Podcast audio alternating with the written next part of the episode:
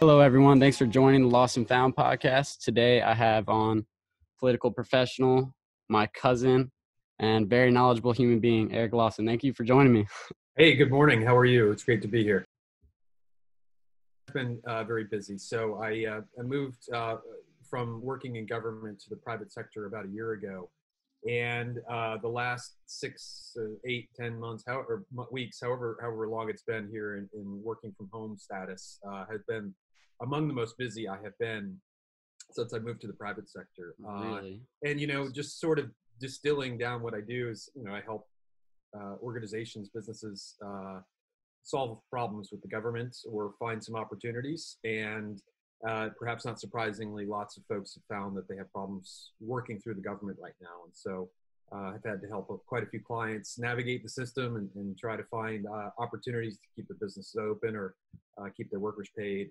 Uh, so it's, it's been a pretty busy work-wise uh, time frame uh, during the coronavirus uh, lock-in. Right. So explain a little bit more about why this would be a busier time for you. So um, I think uh, for the the typical things that we're trying to help our clients do, it's become a bit more challenging with uh, you know, Congress working remotely, federal agencies not mm. having mm. staff in their offices, and just trying to find them, trying to line up calls with them, engage, uh, find a way of getting the client's uh, voice across to the stakeholders is just more challenging. And then, you know, we have uh, manufacturers who are trying to argue that they are an essential business because they're providing uh, a good or a service that's that's vital. Uh, and they want to keep their workers employed. And so, in some states, in some locations, they have not always been in initially designated as essential. And so yeah. trying to navigate that has been uh, uh, somewhat difficult, uh, but we want to try and help them out. And, and, to the extent that that means people are getting paychecks, then that's an important thing to do. Right. I, I think it gets very messy when you talk about what is essential and what's not, because I don't, I don't know how you really draw that line. What was your take on, you know, what is essential and what was not? Do you think? Right. If that they tried to, um, it depends on the level of government you're talking about. You know, the federal government, I think, tried to uh, designate some some broad categories uh, that you know in some fringe cases are going to be eye of the beholder sort of things. Right. Um, but you know you need to keep the trains running. You got to keep the buses running and the cars running, and so transportation and the movement of goods is very uh, important. Folks who supply to national security are very important. Anybody who's involved in the health sector is, is very important. Uh, you know, but then you start getting into some, you know, if a grocery store can be open, what about a restaurant? And then, right, you know, it's it's more of a judgment call uh, that folks are making. Um, I think it's also overlaid with, you know, in some cases more than others, uh, people looking at it through the public health prism. And you know, that's not a, an area of expertise for me. And so you try to trust the professionals who say, well, you know, you're just going to be too packed in, too close together, and it's going to be a, a hazard for people to you know be in a, in a crowded restaurant or a bar or a movie theater. And so they're making calls based on a level of knowledge that most folks don't have about what's safe and what's not. And that may not have always been well communicated to people. So they're saying you know you're shutting us down. You're, you're locking us in. This is all a hoax or this is overplayed. When there may be some real legitimate reasoning to it that you know trumps uh, you know the, the economic interests of a small business. Um, so you know there's a, a, number of different factors involved. I think people have by and large done what they felt was right. Um, you know, perhaps that's trying to take a risk averse approach where uh, even if it meant a little harm on the front end, you're trying to look out for the broader society and keeping people safe and healthy. Yeah. So on my website, I actually did uh, a survey: herd immunity versus vaccine slash therapeutic. What, what, would we wait for, or what should we have done? And uh, sixty percent said vaccine, and 40% said herd immunity. And I've read some journals, peer reviewed journals, that said us coming out of this, uh, you know, this quarantine, this very strict quarantine, going to leave our immune systems a little bit tampered with. Other than if we did the herd immunity, you know, we should just start it from the beginning. So, you know, there's not really a happy medium that we're kind of reaching right now. So I'm interested to see where this goes in the coming months. You know, if we see another spike and uh, if that mortality rate does change. Right. Well, I think it'll be interesting just also to see what social behavior people adopt or don't, and whether Right. or not there's any sort of regional distinction among that. Uh, are the folks, you know, on the in the blue states going to do things differently than the folks in the red states or urban areas or rural areas, and, and what outcomes does that lead to? Um, and so that's you know above and beyond whatever policies the government puts in place. Um, you know, I think also we have a uniquely American approach to this. Uh, and so there, there's certainly a, a perception of freedom overlaid on top of the public health and the economic concerns Yeah. that has affected people's perception of it.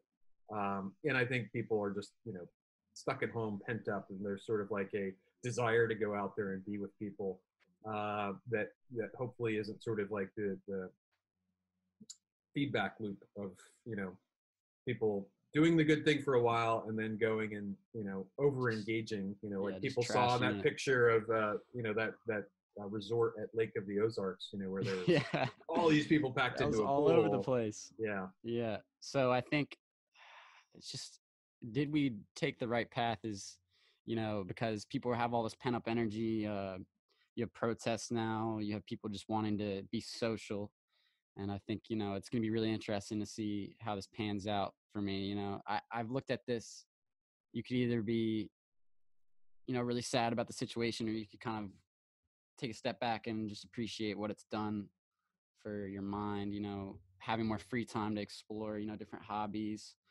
or uh kind of just appreciating your family a little more. I think i've definitely uh grown closer to my family during this time so it's been it's been interesting. Have you picked up any uh hobbies? Anything new well yeah we've tried to uh we've tried to keep it fresh and do some new things so we've engaged in some uh, baking like like everybody else you know sort of like getting out there and trying to learn how Yeah. to make bread uh, so we've made brioche and we made bagels and I, I took a stab at making baguettes and that didn't work out so well the other ones were pretty good. Um, we uh, we made pickles this weekend. I uh, we had a bench that was falling apart in the yard so i built a new bench um, I've homebrewed beer before, and so I've gotten back into that a little bit. I have some cider that's working its way into uh, being hard cider in the basements. Um, and then we get out and we try to go and visit new parks and do some hiking and cycling with my son, and uh, just just to get out of the house and get some fresh air. And um, we'll see if we start exploring a little further as we get some more freedom in the next couple weeks. But uh, how about yourself? Uh, yeah, so I took up woodworking. Um, I made a floating shelf in my room right here, and then I recently just made a slab coffee table out of uh, maple, and then I'm working on a sycamore slab that's gonna be a sofa table um, that I got from my local woodworking guy. Yeah, so then any, I, I mean, I just finished school a couple weeks ago, so I've been doing school as well. Mhm. I kind of just finished up, and I'm trying to think of anything else. But yeah, when it comes to baking, I was first couple weeks of uh, quarantine. All of the baking supplies were just sold out Yeah, because everybody is just comfort food. right.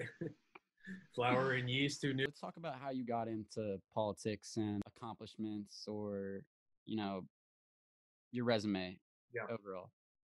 Well, I think uh, you know. I think most people have some very you know an interesting story that talks about how they got into the, field that they're working in. Uh, I initially uh, thought I was going to be an engineer. I went to Georgia Tech.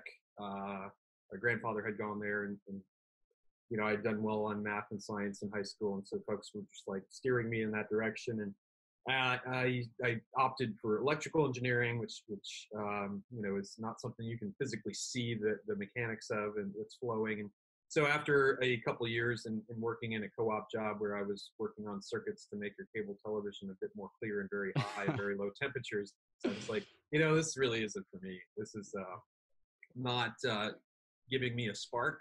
Uh, Right. I I realized that you know it was a very um, independent uh, type of work activity, and so you know I spent many of my days at a desk, sort of hunched over a circuit board and playing around with some uh, testing and evaluation equipment and, and interacting with other people very little.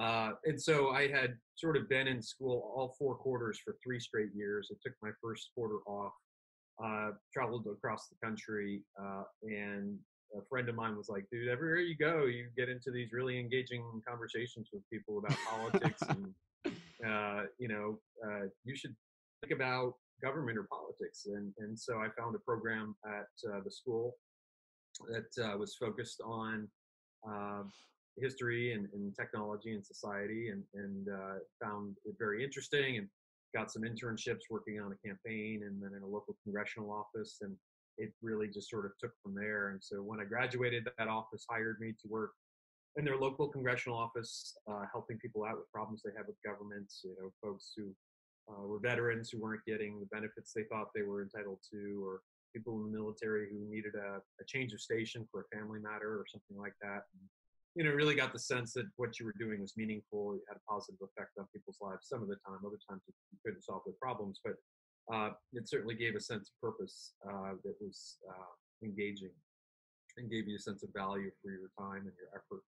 And I thought I would need to go to law school or get a master's or something to go up and walk, work on legislation in, in Washington, D.C. But the congressional office and the, the, congresswoman I was working for gave me the opportunity to work on some policy issues locally, and they saw that I uh, I enjoyed it and maybe I had some acumen at it, and so they said, "Hey, would you like to come and work in our Washington D.C. office?" So we uh, moved from Atlanta up here to D.C. in the very early part of 2001, and uh, I worked for that member of Congress for another two years before, unfortunately, uh, she lost. Uh, it's sort of an occupational hazard. And then I went to uh, work for another member of Congress. Uh, they ran for governor and won, and so I worked in the federal affairs office of that governor for four years. And then I went back to Congress and I worked for uh, Congressman from Chicago, Dan Lipinski, for a little more than 10 years and uh, became his chief of staff and served in that role for about eight years. Uh, and then left that position uh, in uh, spring of 2019 and, and moved on to uh, government relations and lobbying about, you know, since then. so about 15 months or so I've been doing that. Uh, and so, yeah, it's it's been a, an interesting career and transition so far. And I feel young and uh, that I still have a lot to offer, and so I, am enjoying what I'm doing. You have very deep roots in, you know, the government now. How does that help being in the private sector now? Just having all those connections. Sure. Well, I think um, you know, I, I don't think you'll find too many people who would disagree with the sentiment that the government is big. Whether it's too big or not is, is another debate, but it's big uh, it's got lots of uh, tentacles in different uh, areas of uh, society. And understanding how it works is, is not an easy thing. It, it, it's not uh, easy to navigate. It's not easy to know who to call or how to reach out to people to try and get a question answered or uh, work on influencing an outcome in a, a, regulation or a determination or some policy. and so I think my experience um, gives me an understanding of that, that landscape. Um, I've always thought that working in Congress was sort of like being uh, in grad school or college again because you learn an issue because it's coming up for a vote or because something in the world has happened and you need to understand um, how it's going to uh, get addressed. And then the issue goes away or that vote takes place and you move on to the next issue. And so it's this constant uh, turnover uh, of issues that you work on. And, and I think it's my my the positions I've had have sort of left me as a generalist. There's certainly some areas that I, I have focused on more than others, but uh, you know, it's it's sort of like going through like a curriculum of learn this, learn this, learn this, and move on to the next thing. And it gives you a frame of reference um, if something comes up and you say, oh, I think I worked on something very similar in the past, or I have a, a model that fits this policy issue uh, well, and here's how it worked or didn't work, and um, gives you an informed basis uh, that not everybody's going to have. It's interesting you say that because I was talking about this with some of my peers and why there isn't a term limit in Congress because you know some of them are bought out as you know by certain industries. So I was just wondering your take on that, and that makes a lot of sense that you say you know it's very hard to pick up that system, that congressional system. So yeah, I just wanted your take on that. Sure. That issue. Yeah, I mean, uh, I think uh, there are a number of states that have enacted term limits, and so there are models for people to go and look at and see what works and what hasn't. Um, I think, uh, as you were just referring to, that uh, one's experience in Congress is a learning exercise, and so if you give somebody only three terms, um, they're only going to learn so much, and they're going to only understand the system so much, and have so much consequence. Um, certainly, there are disadvantages to that of people becoming sort of careerists, and whether or not uh, people think that they're beholden to an industry or something like that. Um, but there's also a lot of expertise and seniority that you develop as well. And so in California, for instance, uh, they have term limits for their uh, General Assembly, and people have argued, I, I don't know enough about it to have my own view on it, but people have argued that uh, when you take away the seniority and experience of the elected officials, you uh, put more power into the hands of those who understand the system, and that's going to be the staff uh, that work for them if they are sort of long-term professional staff, or lobbyists who you know aren't inhibited by term limits and can stay there working in the private sector, influencing legislation and understanding from the outside in how the system works, um, and so that they they can uh, have more influence. So you know there are trade-offs in these things, um, but uh, yeah. I did conduct this survey on my website once again for that, and it was overwhelmingly, you know, 88% said Congress does need term limits. But talking more about this, I do see, you know, the other side and the effective effectiveness of having um, a senior level person in that position. Mm-hmm.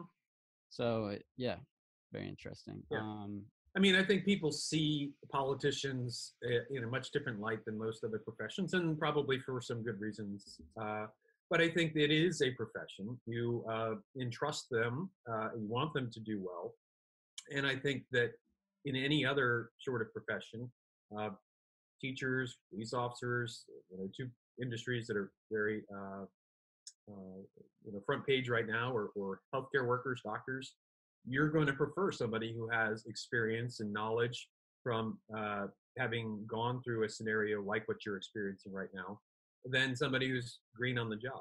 And I think that that certainly there's there's crossover to that in politics too. Yeah, I looked at this uh, funny diagram. It's all the seats in Congress, and it's what industries have, you know, or what seats have certain allegiance to certain industries like oil or um, big tech, uh, mm-hmm. what have you. And I found it really interesting. Um, but yeah, let's segue into the next thing. Uh, concerning universal health care and or basic income what is your views on that especially now that we have the stimulus uh, checks you know going into most americans pockets um, it even it even got to my parents we didn't even expect that we got a $400 card sent to us which was surprising what is your you know view on universal healthcare and then and or basic income right. yeah i think um the universal basic income is is um, it's it's new in terms of being introduced into sort of the American political debate. Uh, healthcare has been something that's been debated for, for decades. Um, I think that there's some merit to it. Um, it's uh, shown to have some good economic uh, value. That uh, oftentimes it uh, has a lot of spillover back into the economy. So it's not necessarily getting tucked away into people's savings accounts for a rainy day. Right. Uh, but those who really need the money are going to be spending it on food and healthcare and housing. And then those who don't, uh, you know, there's an opportunity for them to uh, apply to charity, uh, increase perhaps some expenditures, save it for education.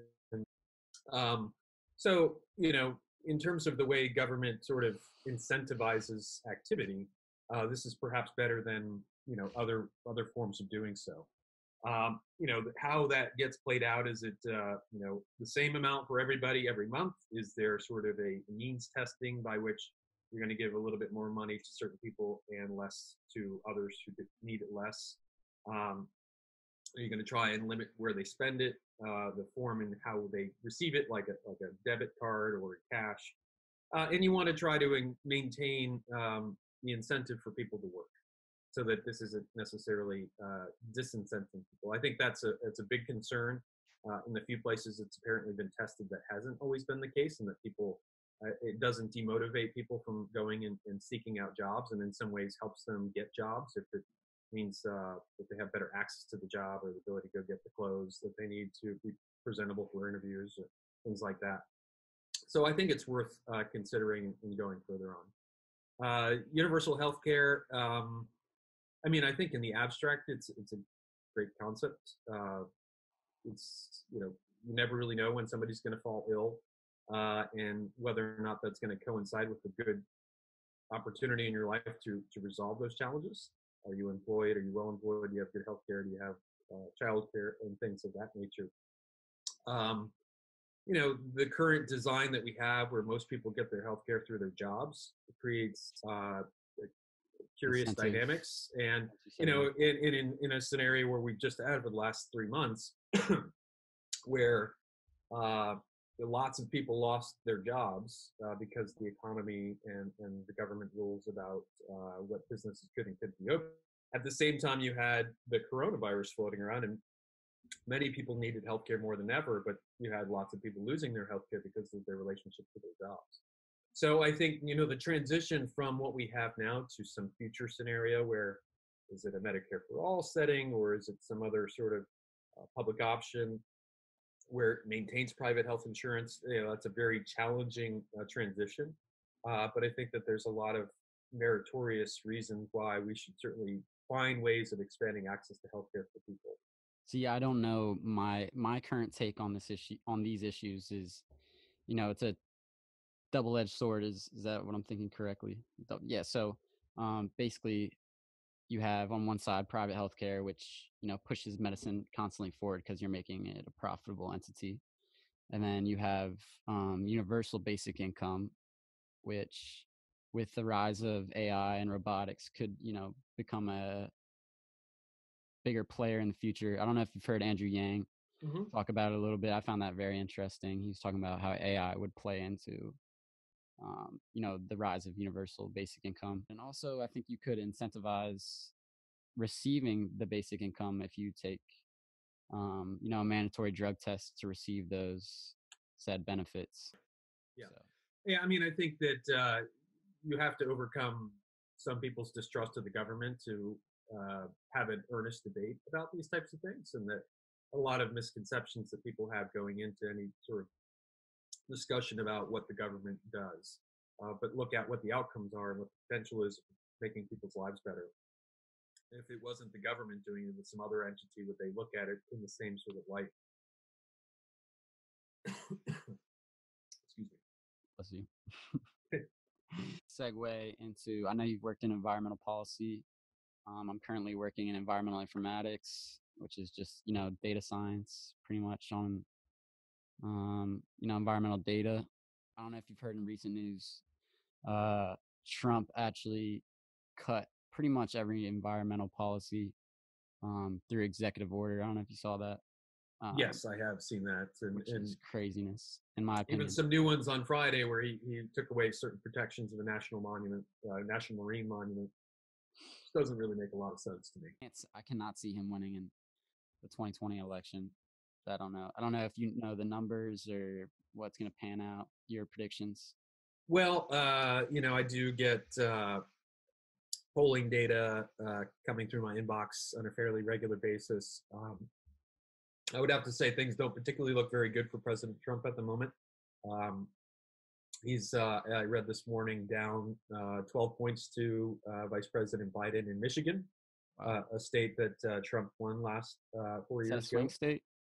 It is. It's you know it's a pretty purple state and one uh, that Obama won, uh, but then Trump won, and so it along with Pennsylvania, Wisconsin, or, are some of the states that had sort of swung in Trump's favor last time. That unclear whether or not they will do so this time. Wisconsin might, Pennsylvania probably not. Michigan looks to be um, certainly trending towards Biden. Uh, places where uh, Republicans have historically done well, and that Trump did well, but he's not necessarily right now.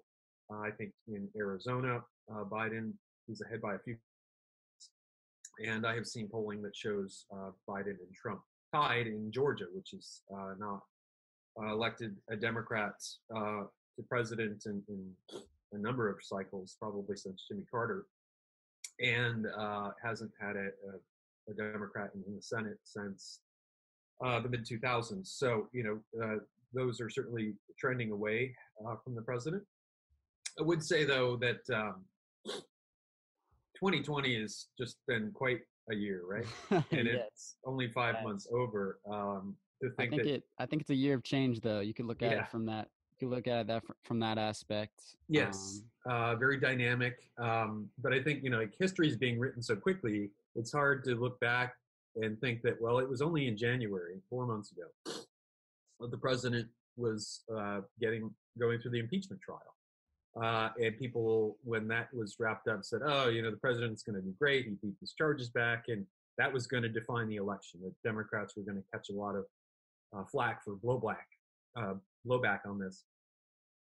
and then you know that that seems like so very last year uh and but everybody at the time said this is going to determine the outcome of the election right. and then you had you know iran and, and the, the killing of soleimani and people and forget the- about that. right Yeah, it's uh, crazy. the shoot down of the ukrainian aircraft and uh, you know issues about uh, the, the border crossings and, and kids and family detentions and, and child separation policies that you don't see written or talked about very much now which is all to say that um, you we have five six more months until the election um, you know we can stand here today and say well are the, the protests about george floyd going to affect this and, and what about the president's handling of the coronavirus we don't know what's going to happen yet. There are so many other things that could yet happen that could have some effect on the outcome of the election that I think we've got to sort of be eyes wide open. Have you seen that video, the George Floyd video? I've watched parts of it. You watched parts of Uh, it? Yeah, I have not watched the entire eight minutes and forty six seconds. I, uh, you know, I, uh, I, I, it's important. I think I'm aware of what goes on in the course of that. I just don't necessarily want to be Yeah. emotionally shocked by you know witnessing his, his death in that way. Uh, in, in in a situation certainly didn't need to. in a respectful way. I mean, Yeah, I understand. exactly. I I ended up just watching the whole thing. I don't know how it happened. Just I just kept staring at it. Just couldn't put my phone down. And before you know it, the stretcher comes out. I'm like, wow, they actually he, that he actually just killed George Floyd. And um, you have to think there's a camera in his face. There are people pleading to get off of him, and there's there's there's three other cops on the scene that were just complicit with the situation. So you have to think, how are they going to be charged? Which is which gets messy Right. as well. Right. Well, and uh, what sort of uh, mind have going through that? They think like I'm doing something bad, but nobody's ever going to come down on us, or this guy deserved it, or you know. And if you could have sort of somebody who had some sense of things and said, you know, officer, think about what's going to happen if you go through with this, and if you take this man's life, think about the, the ramifications. You know, lose your job, you're going to go to jail, your wife's going to divorce you, and you're going to set cities on fire, uh, literally, figuratively. Would he have like heard you? Would he have changed what he was doing? Right. so Um, my view was, I mean, he had there's a crazy amount of um, misconducts he had before this occurred. So you have to think, you know, this is a sick individual who probably was broken and needed some sort of help. I'm not standing up for him, but I think, you know, he was not in the right mindset to be a cop, and Yeah. that's a fact. Um, yeah. I mean, who I did not know when I saw this video. Obviously terrible, but I did not know this was going to spark such uh you know such protests and i'm glad it has happened because you know i myself have learned more about racism um whether that be you know passive racism uh yeah and i think this is a perfect storm because you know people have been pent up in their house uh there's been a lot of anxious energy so Right. yeah i think it was Gives people an outlet, and they have, I think, the headspace to, to digest it more than they nobody's would. working Yeah. know, in, in a normal setting, people are you know busy and they're not. They, they, you know, they see the news, they give it half a passing thought, and then it's on to the next thing. And now I think people's lives are a bit more tranquil.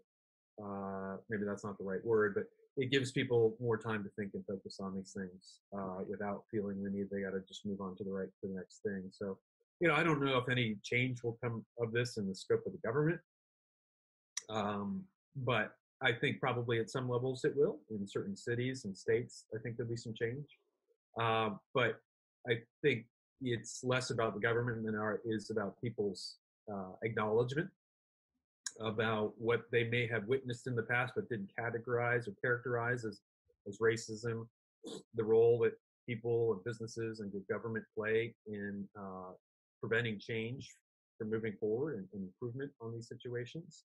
So hopefully that at least in the sort of collective American psyche, there's a bit more appreciation for the, uh, the lingering injustice that still happens in a lot of places. As a new voter and myself, what what can I do in my local government or just in general to kind of see change? Because I'm right. realizing more and more. You know, I used to be uh, like I don't care about politics. That would just make me more anxious. Hmm. But now I'm getting kind of more into it. And I'm, you know, obviously everybody has a voice um, in a democratic society in which we live in. Right. So well, I mean, I think uh, it's important to reach out to your elected officials uh, to let them know that uh, this that you care about a set of issues, that you're vocal about them, and you're willing to be engaged.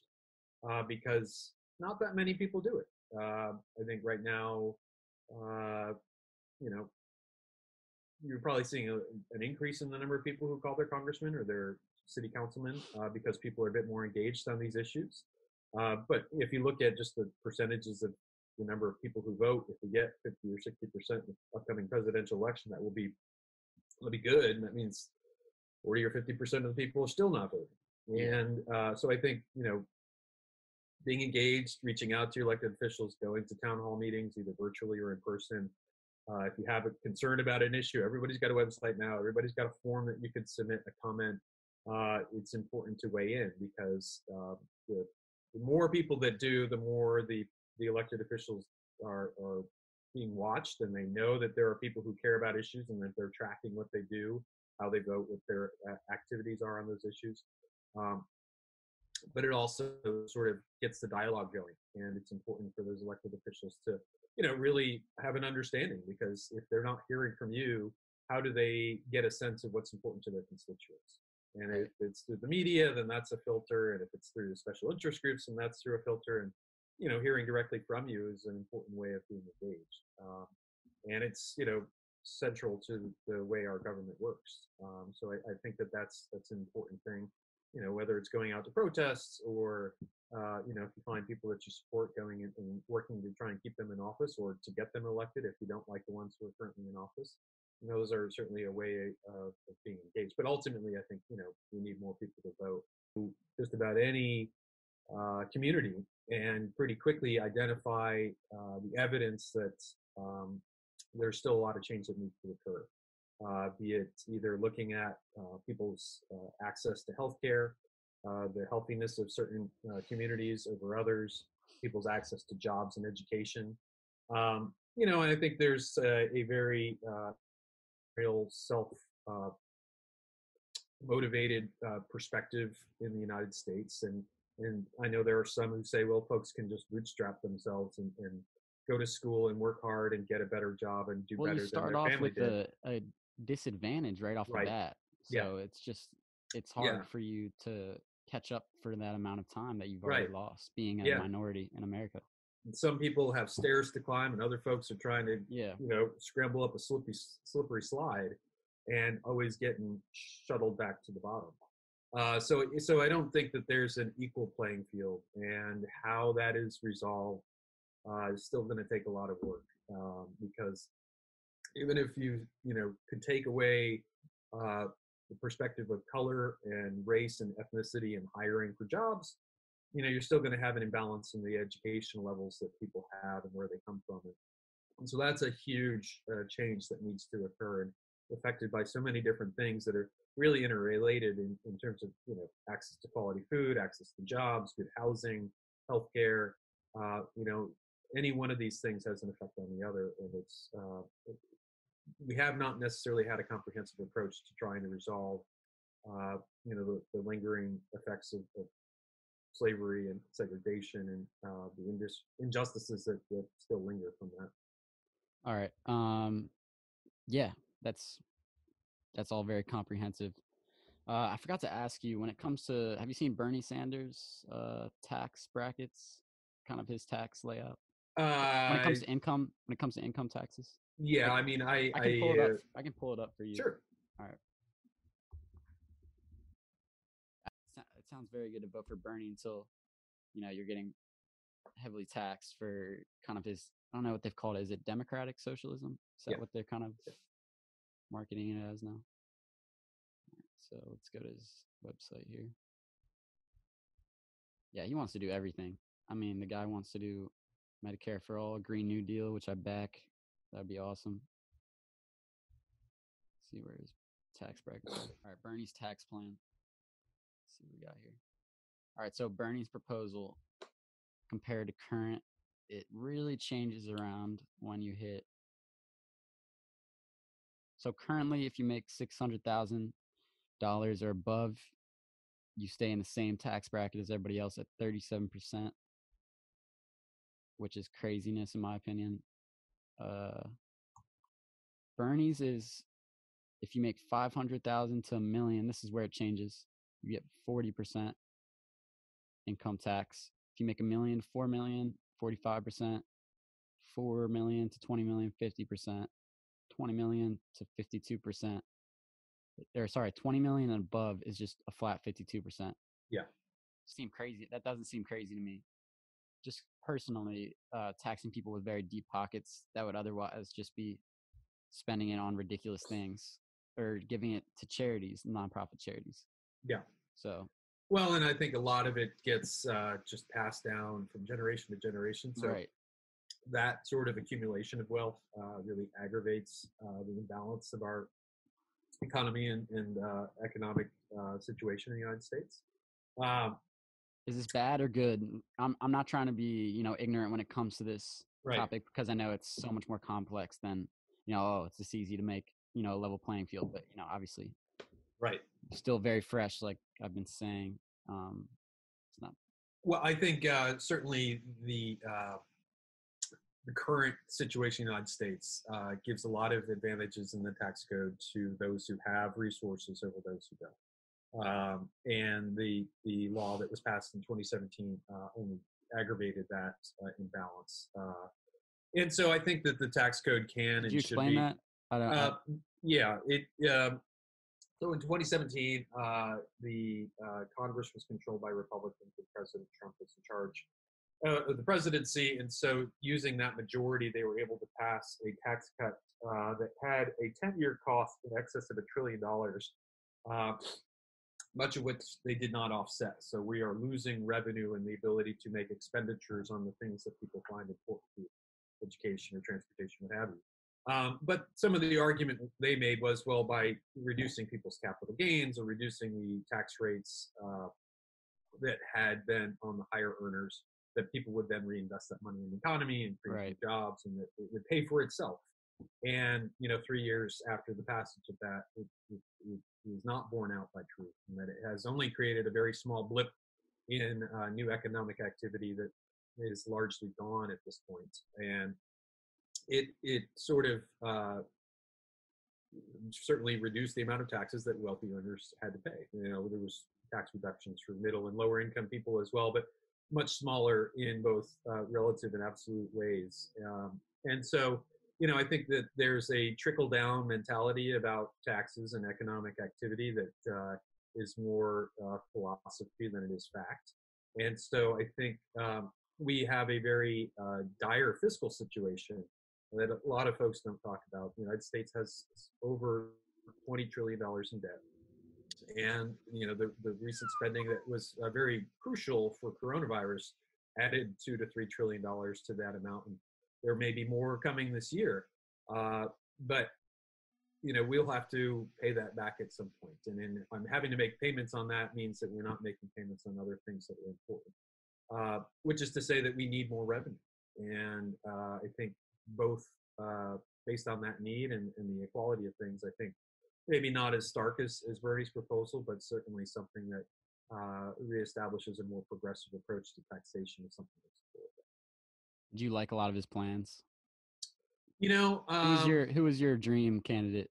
well, dream candidate. I don't know if there was a, anybody on the ballot that I would call a dream candidate. Um, you know, you're you're sort of uh, uh, making mental compromises on anything. Nobody's going to be perfect. Uh, Right. Nobody was perfect by my my perspective, but I, you know, I was a little worried that um, the the perspective I think that the government can solve any problem Dangerous. is something that I think is a little risky, and that uh, we certainly need to be cognizant of the ability of the government to solve certain problems and ones that are sort of society-wide, be it education or, or maybe healthcare.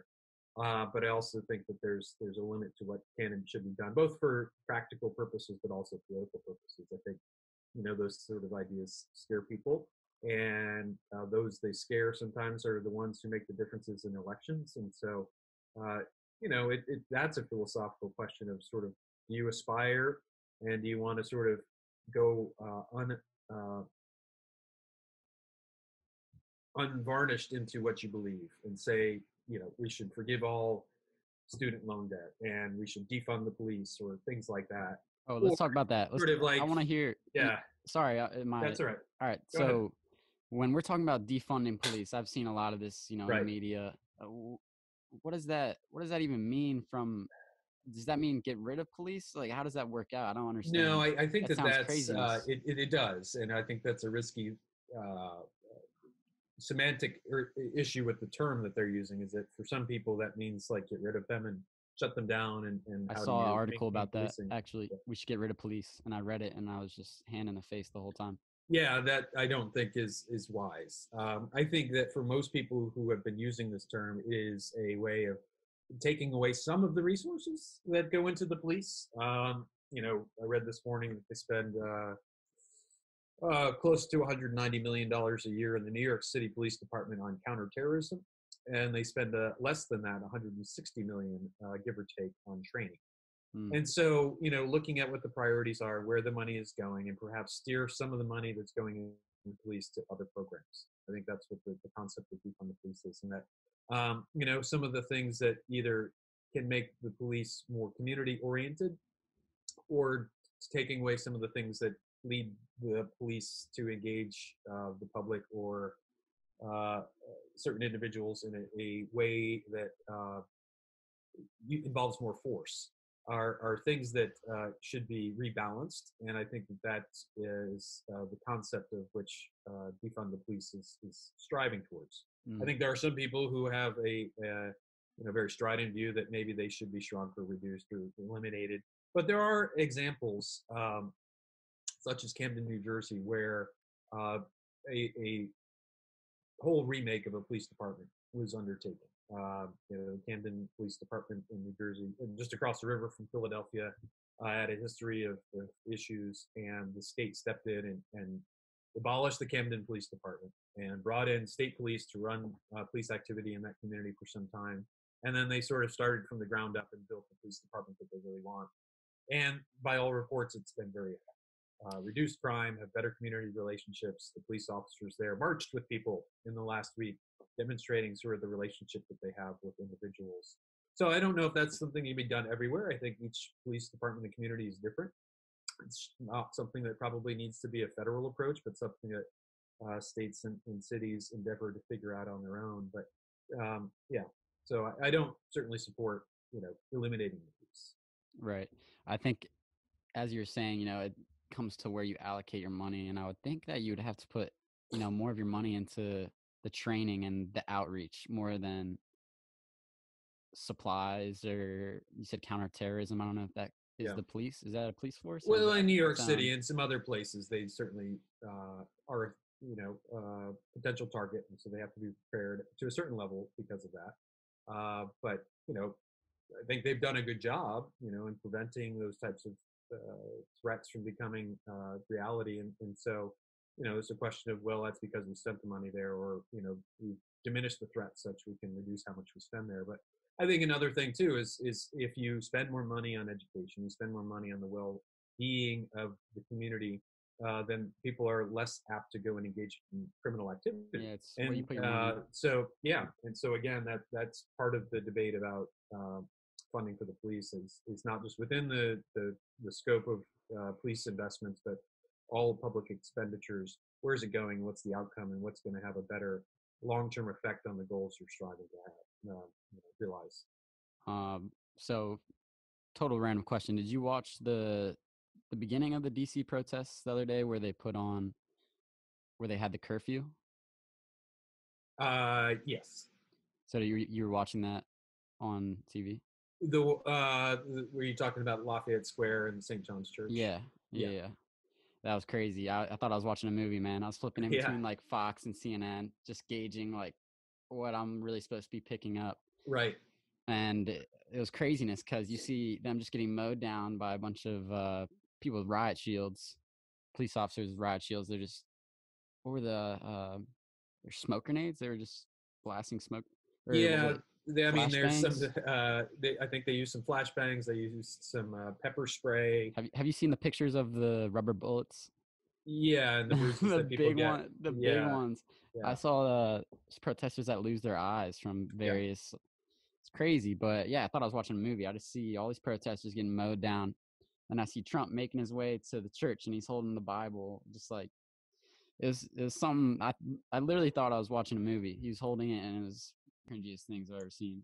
Yeah, I. Uh, I- don't know what to think about all of that. I mean, I, I think it's terrible. I think it it is uh, The whole- shocking. it was just a- uh, It's just a sequence of events that really I was just Right. wow. Yeah, it's it's uh I think it sort of fits within the zeitgeist that is like Trumpian activity and behavior. yeah. Uh, it was very impulsive, not well thought out. Uh, nobody sort of thought, well, what are What do we you going think to do with all those cabinet people said? there? You think they were like uh, they're backing it? They're like, "Oh, that sounds like a great idea."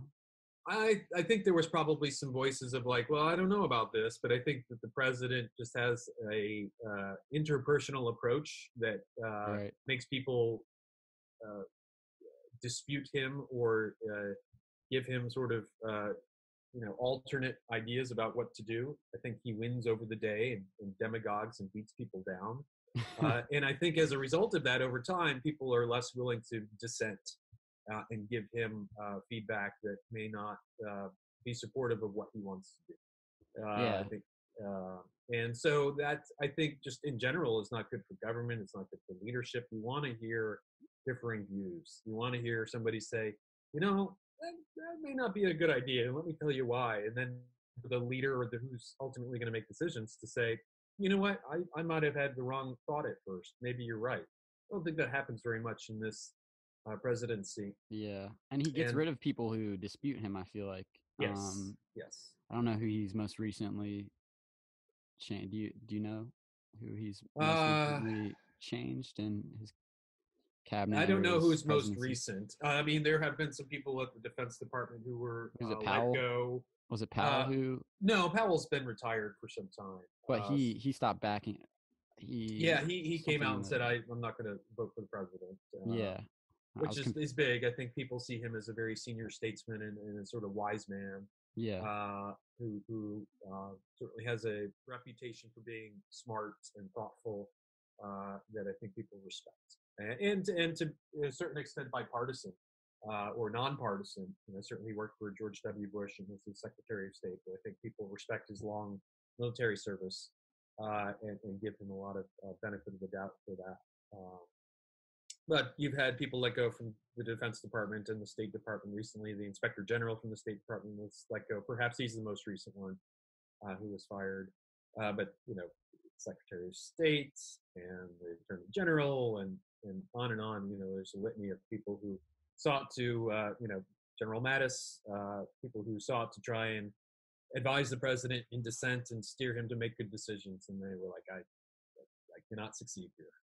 um earlier we talked about you know kind of how the media dominates what's going on in all of our heads um right now it's obviously george floyd and the protesting but if you just go back a month ago it's coronavirus then you go back two months ago it's iraq so i think that's very interesting and then you know just the difference between cnn fox is just really representing the polarization i like to switch back and forth just because just to gauge, you know, what I really want to pick and take from each. Yeah.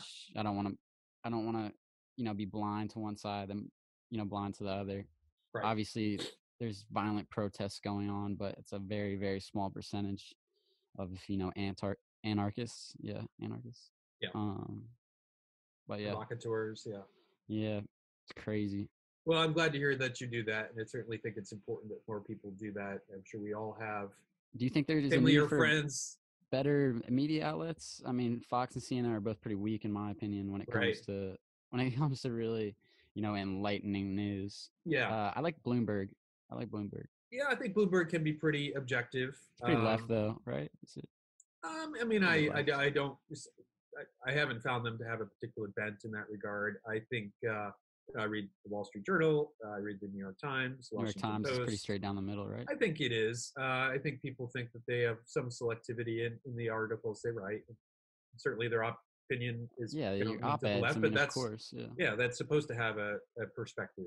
Um, and uh, Plus, I feel like it's hard to write um, an op-ed that's you know fairly right in a way. yeah, I don't know. I just feel like it's easier to write an op-ed for left because it's more opinionated in a way.